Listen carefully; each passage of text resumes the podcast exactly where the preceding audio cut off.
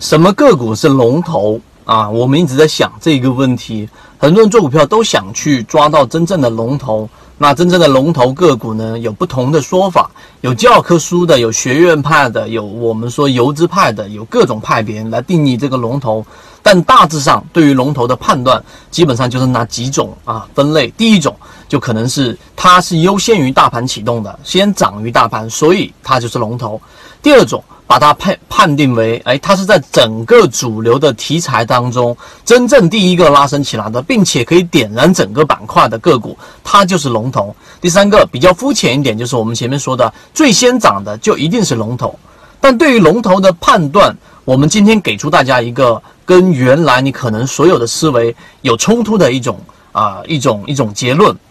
实际上，我们认为龙头，首先你认为龙头是先涨了，这个是没有问题的。但你仅仅理解到这个地方，是未免太过于肤浅了。真正的龙头实际上是随机产生的，它可能是因为题材，也可能独立于题材，也就它本身没有太强的整个板块效应，也没有真正的其他的我们说的小弟，其他板块中的其他个股助攻，就像近期的盘龙药业。那么真正的龙头，第一点它是随机产生的，第二点。真正的龙头个股呢，它是能够整点燃整个板块以及点燃整个市场的情绪的。它不一定是点燃它所在的行业板块，也不一定点燃的是它整个所在的这一个啊题材板块。例如说最近期的绝对龙头万兴科技，它直接点燃的就是整个次新股跟科技类个股，所以它才是真正的主流的一个龙头。所以，对于龙头的定位，我们要清晰，它是随机产生的。所以，为什么我们说，作为一个短线交易者，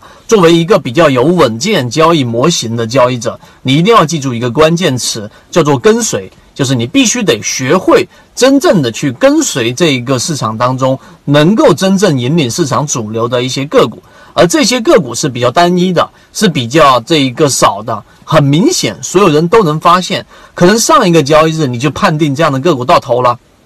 下一个交易日，你马上又可以把它定义为真正的龙头，这个是跟随的一个核心。所以做交易系统里面，我们既讲了技术分析，也讲了基本面分析，但更多的是对于市场的情绪分析。有些人他会啊，把这个交易的核心定义为止盈止损，止盈止损，止盈止损，它是在一个个人角度去判断整个市场的交易系统的一个制定规则。它本身对于市场的格局就很小了。我们所说的情绪和我们所说的对于龙头的定位，基于这个情绪的这个核心是告诉给大家，你应该是站在整个市场的情绪角度来去做判断，无论是对于市场的判断，还是对于龙头的判断，这一段过程和这一段我们的描述，如果你能听得明白啊，然后呢再结合自己的交易系统，会让你整个交易事半功倍。现在的行情已经很明显的出现了局部性的整个牛市。真正需要把握，就必须得在龙头上